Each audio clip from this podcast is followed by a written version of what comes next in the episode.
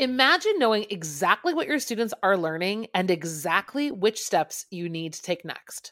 Join us in Down with the Reading Quiz to craft meaningful and productive formative assessments that move away from gotcha moments of basic recall and toward assessing what your students actually can do. In this thirty-minute free masterclass, we'll share three powerful assessment keys that work for any novel at any time of the year. Head to shop.brave new teaching dot com slash masterclass to sign up, and we'll also send you a free workbook to keep track of all your notes. Once again, that's shop.brave new teaching dot com slash masterclass to nail formative assessments forever. Hey, Amanda. Hey, Marie. What are you up to later? Want to join me for happy hour? I'm all in. And guess what's amazing? Our listeners and friends of the podcast can also join us because Brave New Teaching Happy Hour has officially launched. Cheers. Cheers, everyone. We are officially hanging out a little bit longer after school with an extended, extra, private podcast feed just for you. Yes. Members of Happy Hour get extra fifteen minutes of the podcast, give or take, because you know us, we run a little bit long. It's just kind of how we are. But if you would like to get in on this Happy Hour action, please join us. It is only five dollars a month. Head to curriculum rehab dot com slash happy hour and get yourself signed up, because when you're there, Amanda, tell our friends what we do every month for our Happy Hour members. I think my favorite part is coming up with a new free resource for our listeners every month. And then we pretty much break down that resource and how to use it. We also like to have guests on to do extended episodes and even Q and A that's just for you about that resource. It's really exclusive and super private just for you. So if you are like us and you like hanging out, you like chit-chatting about all things that are teaching, teacher life, and everything under that umbrella, join us for happy hour and we will see you there. Bye. Bye. Well, hello and welcome back to Brave New Teaching, friends. We have another Shakespeare episode, but before you go, oh my gosh, it's another Shakespeare episode. Just wait. Just wait. It is another Shakespeare episode that will, I one hundred percent something you could do tomorrow if you're in a Shakespeare unit, or if you are going to start something with Shakespeare, or if you want to try with a new strategy, teaching some sort of literary analysis techniques. We have things for you to make them engaging, rigorous, and like fun, which is also engaging, but also fun. Right? Amanda's nodding along, but I should say, hi, Amanda. Well, hello. And yes, that's exactly what we're trying to do here is bring the hard work, but also bring the fun part and the bumpers to help make that hard work something that kids can actually do and something that you can navigate as well. Because sometimes we think about doing hard things and it makes our teacher brains hurt. We don't want your brain to hurt, only if it's a good way. Well, and one of the, I mean, because Shakespeare is something that we talk about often, especially when we're getting ready to like launch a festival, which we are right now in real time in just a couple of weeks. We have our second festival for Shakespeare teachers everywhere. It will become available very, very soon. And so it's something we're talking about a lot. And a lot of the feedback that we get back is like, yeah, Shakespeare's just too much. Like, it's just too much. And when I think about doing it, it's just too hard. And then I don't want to. And so we totally get that. Like, we've been there. And that's why we get so excited about the things that we're excited about, specifically talking about Shakespeare's plays and sonnets. Like, we've found ways to make it fun and to use Shakespeare, like when we're not even teaching a whole play, like doing something completely different, but you can bring in works because it helps illuminate different types of analysis and strategies. And that's what we're going to talk about today. Yeah. And to be honest, if you don't teach Shakespeare, insert challenging text here. It yes. doesn't have to be Shakespeare, right? These are so much of what Marie and I do is strategy based and not content based, as you know, right? So we're not going to be walking through today a lesson idea that's specific to one act, one scene, one play. Like, you know that that's not what's coming. What we're bringing you today is going to be the ways in which we tackle multiple interpretations of the Bard, his plays, individual scenes. And you all know, if you're teaching any type of novel or any type of text that's been adapted multiple times, there's no reason that this episode couldn't also be applied to other things. Like, like Marie said, we're really excited about this Shakespeare Festival. We hope that you'll be joining us. But at the same time, if you're not in Shakespeare, listen in and see if some of these tips are helpful for you in examining multiple interpretations of a work. So yeah, like Amanda said, this can be applied to virtually any text that's got multiple interpretations or could have multiple interpretations. What we're talking about lends itself really nicely to Shakespeare because Shakespeare is classical. It has been adapted so many times in so many ways and in so many languages that there's almost too much out there. So that's what we're going to be talking about today. We've got a couple of full plays that we could show, a couple of uh, multiple interpretations. That's what I'm trying to say. And then we've got a, like a good smattering of scenes, and we'll just explain how we use them or how we would and could use those multiple interpretations. Since I am rambling, I think it's time to cue the music. Let's do it.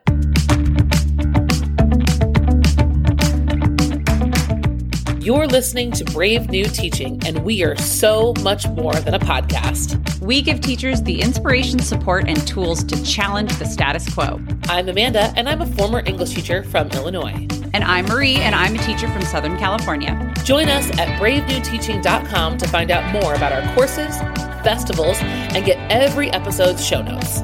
We're so glad you're here. Enjoy the show.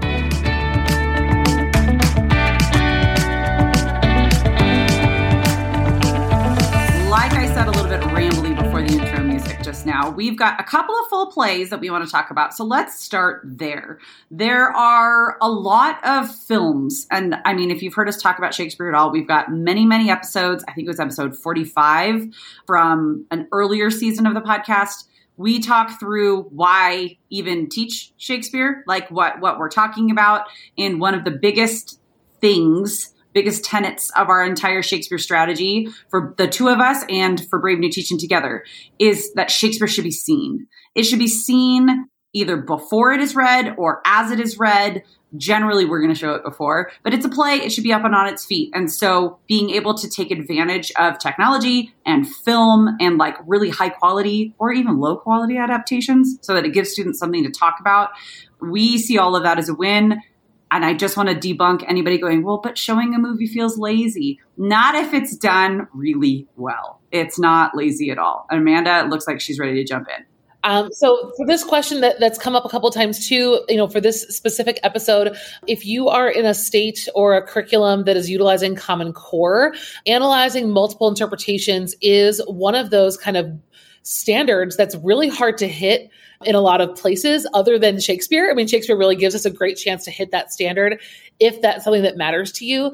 For those of you who are, you know, paying attention and want to know, it's the reading literature standard for eleven twelve, and it's number seven. Analyze multiple interpretations of a story, drama, or poem, evaluating how each version interprets the source text. And it does say to include one play, at least by Shakespeare, and one by an American uh, dramatist. But standards aside, right? Standards are, you know, some of us are functioning perfectly fine without Common Core telling us what to do. Hmm. Um, this really is, I think, what Marie and I have at the heart of this episode is the practice of analysis can get very routine. The way that, you know, students are asked to read something and analyze it, read something and analyze it. This is a crazy fun layer to add to that skill building of analysis is to visually, right? A play calls for this, to visually look at multiple interpretations. And it's just a great way to shift the way that you've been teaching analysis all year long, because you've probably been in novels, you've probably been in um, nonfiction, and now we're in this play. So let's bring this visual interpretation to light, because these skills transfer back, of course, onto the page, um, and we can kind of move kids back and forth. And that's a, this is a really powerful opportunity to take advantage of. Absolutely. Let's talk about how you teach Othello and what film version you use for the full entire story of Othello. Yeah. So with Othello, I can give a brief also reminder to those of you who are joining us.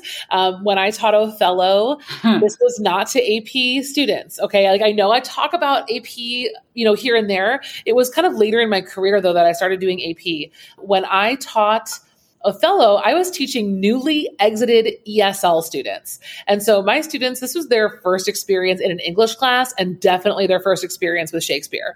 And so knowing the power of film, we watched O, which if you're a millennial like Marie and I, you probably at one point in your life had a small little crush on Josh Hartnett and or Mackay Pfeiffer. For both me, at the same time. Definitely yep. Both. And they're yep. both in the same movie, which is, yep. you know, a side sidebar best part of teaching this unit. Um, but O, if you're not familiar with the movie, it's just the letter O, is a modern, of course it was like the nineties, so it doesn't even feel modern anymore, um, but it's a modern interpretation of the play wherein the characters are actually at this ex- exclusive private school. Um, it's a basketball team where all the kind of vendettas are formed and all the rivalries. Julia Stiles plays Desdemona. So it's a really great student engaging piece. It's definitely something that I will share with you a parent permission slip for. Um, oh, absolutely. Yes. The, you know, there are not, there's no sword play here. There are guns and violence. And I mean, of course, this is what. Well, and kids having are. sex. Yeah. I mean, that's. Yes. yes. So for sure, it would require you to preview it and then share the, uh, you know, permission slip with parents. But what's great about showing the whole film first, because that's what we did, is that students were, number one, they were engaged, right? This this was a movie made for teenagers, so they're going to love it. And then second, and more academically important, the plot structure of Othello is followed to a T. I mean, this is very, very accurately Othello, but just brought into modern language and modern actors. And so my students walked into Othello, the play, having a really firm grasp of those plot things and character things, so that when we started looking at Shakespeare, we weren't starting at zero. And that is just one way. We weren't even really evaluating the differences or doing analysis. We used it as laying the groundwork for a challenging piece of reading. So that's one way that you might think about doing a whole play interpretation side by side, would just be that, you know, the very basic skills of getting kids oriented and excited about what's to come.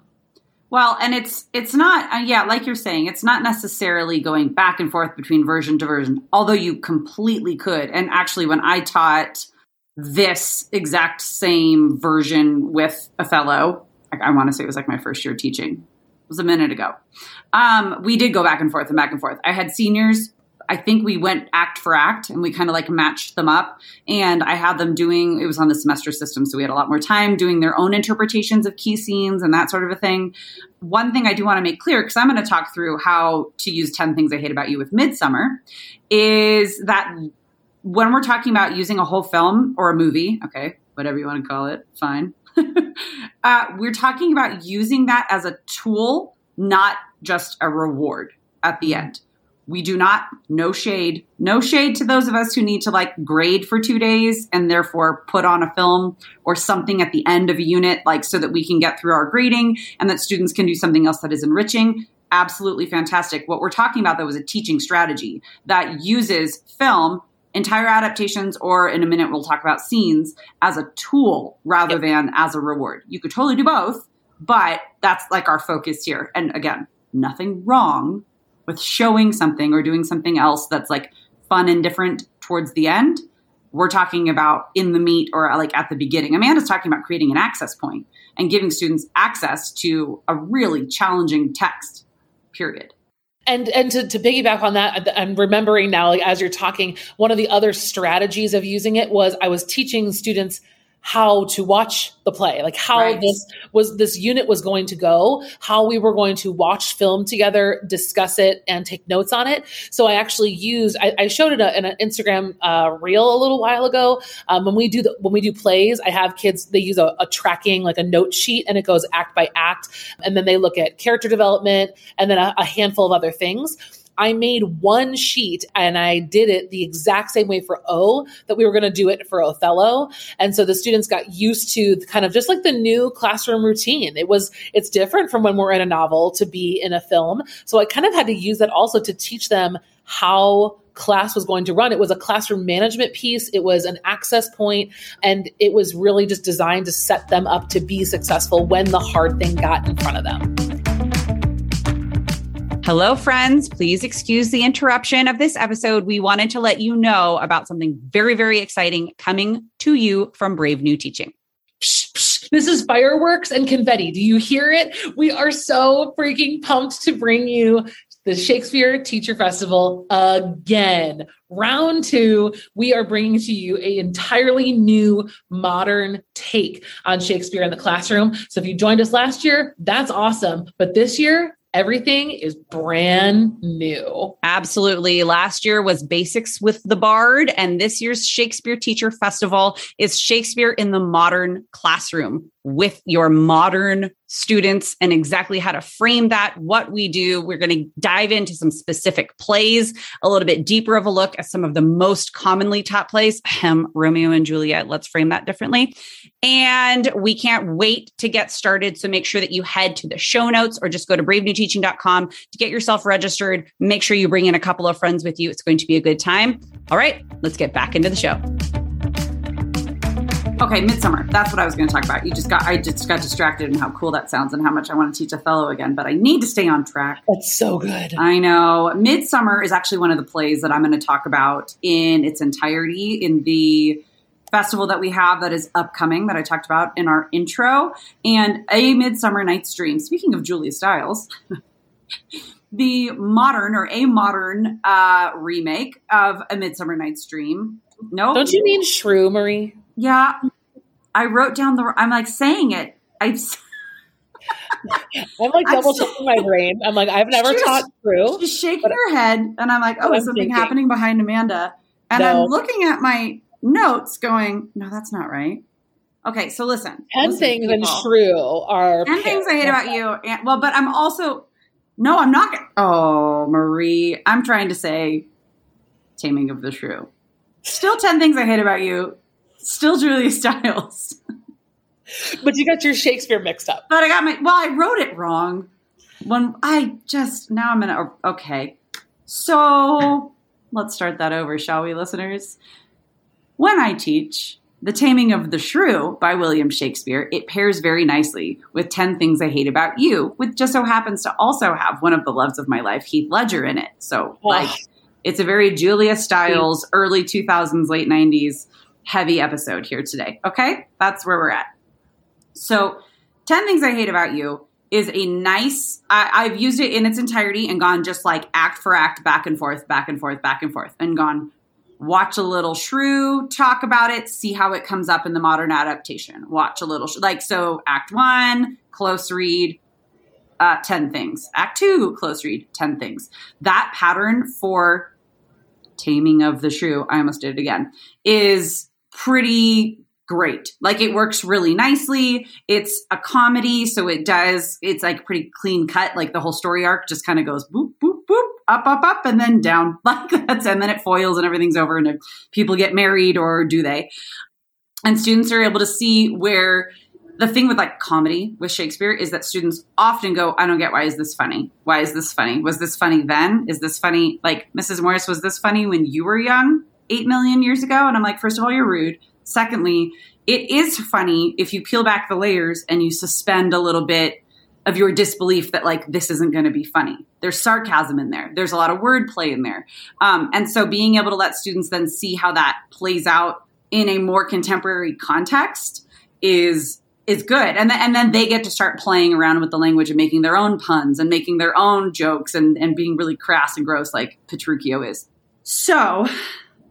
since I've butchered this so far, let's move on to some of our scenes, shall we? No, you have not butchered it. And I and I think that this is, just, this, like you said earlier, a couple of things, right? The the goal of using multiple interpretations is a strategic decision on your part, yes. right? Whether whether you're using that as kind of like Maria is describing as a mirror, right? You're kind of mirroring these them, you know, act by act, scene by scene, close read by close read, whatever you're doing. Uh, that's an intentional strategy, and that you're going to carry it all all the way through, because that's a focal point for you. This might not be a unit long focal point for you in terms of analysis, because my example was more kind of setting the foundation comprehension wise. But when we're talking about what Marie's version is, a more elevated version of using multiple interpretations across the whole play. What we want to share, share with you also is that you don't have to do the entire adaptation for the entire play. Absolutely. We can also do this in a scene by scene basis, and just where, or just where that particular scene would be useful to you in terms of the skills that you're focusing on. So I can start really quick with that. And that would be, there's a couple of them Um, but I'd say for me, you know, one of the scenes that I really like to focus in on tone in Macbeth is the dagger scene. And I actually ha- created this. So I have the students can watch, you know, is this a dagger, which I see before me? They can watch, oh my gosh, go to YouTube and yes. look for that moment. You just type in Act Two, Scene One, Macbeth, and you'll find so many different performances of it. You have, of course, the, you know, we can talk about Macbeth, Macbeth later. Um, but there are lots of ways that this has been performed. And so what that does is give students an access point for talking about tone.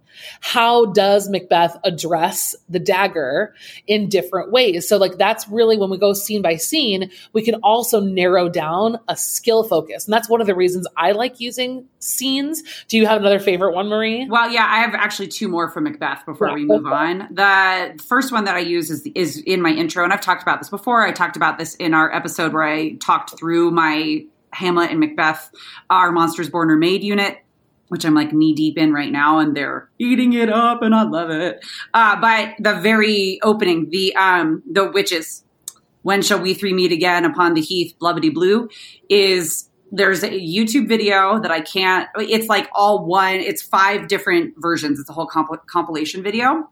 That's five different versions. And it's so good for tone and mood. And you just take the whole entire close read and you go through the whole, like you can, kids, you know, we read through it. We watch all five episodes taking notes on the different ones and with the close read in front of them, or the, you know what I mean? The text mm-hmm. for the whole entire scene that they are going to eventually be in close reading. They take notes on all five different versions on what they see, on the tone and on the mood that they get from them. And I kind of like pause in between as this YouTube video plays. And then at the end, they've got a great way to evaluate tone and mood based on all of the different words. And, and, and there are five very different versions. And then the banquet scene is actually my actual favorite, like ever. It's just so good. Again, I fly to YouTube for, gosh, do I use four different versions? I think I use four or five different versions. You just banquet scene Macbeth. And they're like anywhere from like a minute and a half to yes. three minutes. Like it's not, for such a famous scene, it's extremely short. And you can find like the Sir Patrick Stewart one, the Denzel Washington version, the, I can't remember the other ones, but they're all very, very different. There are film interpretations. There are stage to film, like, you know, filmed of the stage Royal Shakespeare Company interpretations. And it allows students to really like, I, when we did it just this past week, we got into character analysis and mm-hmm. like how the character was being played and what was driving the character. So that's a great way to get back to something that students don't really directly do. At least in my class, I kind of, Like we, we like tack on character analysis is like a given, you know, but it's like a really good, just dig into that. Yeah. There's a bunch of them in Macbeth. Same thing with Hamlet. And I talked about this last week, actually, when we were recording the rhetoric, that episode, um, Shakespeare and rhetoric, Hamlet's soliloquy, or the to be or not to be, is such an amazing psychological lens analysis piece, especially when you look at multiple versions of that monologue or that soliloquy. You, um, the, Which one did the kids absolutely go nuts for? What's the um, Doctor Strange? What's his name?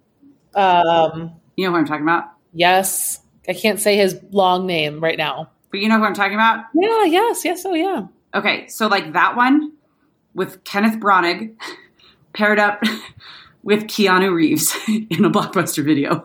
Oh my God. Keanu then, Reeves. We're not going to talk about Keanu today. And the Keanu... No, not Keanu Reeves. I am just a mess. Ethan Hawke. Okay, I was gonna say no, I, I've never seen it, so yeah, you're like, no, that's that one doesn't exist. Sorry, listeners, I don't know what's wrong with me. Um, Ethan Hawke in a blockbuster video with like action movies playing in the background, and he like spikes okay. the camera, and sometimes it's voiceover, and sometimes he's talking out loud, and it's really it's a spectacle to behold. Is really what it is, and so letting students see those interpre- interpretations right up next to each other, and they take notes, and it's it's very, very, very useful as a tool for analysis. Well, so let's talk through that. You know, we've got a few more examples. Maybe we'll use our final examples. Maybe we'll use the balcony scene for this this okay. part here, and then we'll we'll we'll wrap things up. I think our listeners, you know, when I talk to people, a lot of them are saying, okay, I hear you, but how? Like, right. What does that actual lesson plan look like start to finish? So, you know, for me, you know, if we talk about the balcony scene, right, if yeah. we want to look at multiple interpretations, right, anybody can go to YouTube and find them. So once you've found them, for me, I would treat an interpretation lesson very similarly to how I teach a close reading lesson, because yeah. hint, hint, this is a close reading lesson. This is what right? it is. Well, just, and before Amanda dives into this, F Y I, for those of you who have the twenty twenty-one Shakespeare the- Teacher Festival, this Romeo and Juliet balcony scene is one of the bonus materials. Like a Romeo and Juliet compare and contrast versions is one of the bonus materials in that festival. Okay, go, friend. Yeah, no, that's not, so I was just going to say, like, when you're planning your lesson, you know, when I plan a close read, I first have to narrow down the text, right? So the balcony scene is actually a little bit tricky because mm-hmm. it's very long. There's a lot of text in this scene. And so for me, you know, I, with my kind of task for myself is always, okay, well, which part matters? Which piece of this scene is going to be the most useful for students to use when they're talking about the essential question or the themes that we are really focusing on in the unit. So the first step is really narrowing down the scene, because I don't necessarily want them to have the whole thing always. Um, and I'm working usually with fifty minute class periods. So for a fifty minute class period, you can't watch three versions of a ten minute scene and actually have any time to do any cognitive work. Um, right. So for me, it's really like, first, narrow it down. Second is decide on what is that skill or literary craft piece that you want, like the, the thread. What are they going to look at across all three, across two? Um, is it going to be characterization? Is it tone and mood? Is it a lens analysis, like Marie said, that you're doing? You know, really narrowing that part down. As fun as it sounds to, like, go find a bunch of versions and watch them, that's a pretty useless Uh, lesson unless you've kind of done that other work first. So narrow it down, choose your skill, and then I would either read first, maybe do like together, we're going to look at the original, we're going to look at where the text started, and then, you know, kind of take notes on those skills, right? Here's where I noticed this, here's where I noticed this, like have a first draft analysis, or I'm sorry, annotation done. And then I would launch into the other versions and start kind of adding to um, that same document with different notes and things like that, focusing on the skill. So for me, that's like in broad strokes what that lesson looks like. And then of course it ends, like I have to end that same day, not wait till the next day, because everything gets erased in the child's brain overnight. Before kids leave or exit ticket, they have to commit to paper some kind of analysis, right? Some kind of written product yes. um, based on what they've seen that day. So again, broad strokes, but Marie, I know you have some more specifics to this exact scene, so I'll let you take it from here. Well, and, and again, this is a great character analysis piece, and it's a great uh, relationship analysis, like moment to look at between two characters and their decision-making, and depending on what themes you're looking at, depending on like essential questions and all of that. Romeo and Juliet is most often taught in ninth grade, maybe eighth grade. So we're talking about pretty novice skill sets when we're looking at like really deep analysis. So character is a great place to be, psychological maybe, but just like decision-making and that sort of thing. Looking at different versions of the balcony scene brings students into just even comprehending what's going on in this moment and being able to make connections to themselves and to the world around them and to other texts. So like Amanda said, yes, it's narrow it down, because something like the banquet scene from Macbeth, don't need to narrow it down. It's right there for you. It's very, very short. You maybe would take off pieces, but like it's pretty little. The balcony scene from Romeo and Juliet is going to be a lot longer. So like truncate. It is spread out. It is very spread out. And it's very, I mean, it's very flowery. It's Shakespeare. It's poetry. But it's also like, we got it. She's the sun. Like you kissed. Let's move on. But like, I mean, and I say this with all the love in my heart for Romeo and Juliet. Read it first. And I would even say read it without marking anything, but just read it so that you get a preview of what you're going to be seeing, right? And then like students, for me and for the, the version that's in the twenty twenty-one Shakespeare Teacher Festival, They've got the text in front of them, and every time they watch it, they're annotating on top of the same text. So like maybe they're doing different colors for each version, or maybe they're just adding more understanding. That's generally, if I'm teaching ninth grade, they're just adding more understanding of what's going on because of what they see on the screen in front of them. So they're just the same thing over and over and over again. Like, what are they saying? Why are they saying it? And what do they want? Like, those are three great character-driven analysis questions that students can watch the scene once. Okay, jot down what you understood this time. Watch it again. Oh, did you get something here? Did you get this pun? Did you get this little piece and this little metaphor? And then watch it again, right? However many times it takes. And like Amanda said, timing is something to pay attention to if you're putting together a lesson like this or an activity like this. And then also, like, maybe send them home with a write-up, or an exit ticket is going to be their little, like, short answer, something like that. Like, what did you see here today? Or what do you newly understand? Or something that's a little deeper and more analytical, depending on what their notes were. And when we move into maybe more like the eleventh, twelfth grade versions of this, that's when I think the questions move from, what did you see? What's going on? Did you interpret, you know, did you get this pun this time? They move into, why yes. did the director make this decision here and not this decision? Why is this setting, or is this casting particularly interesting compared to this other one?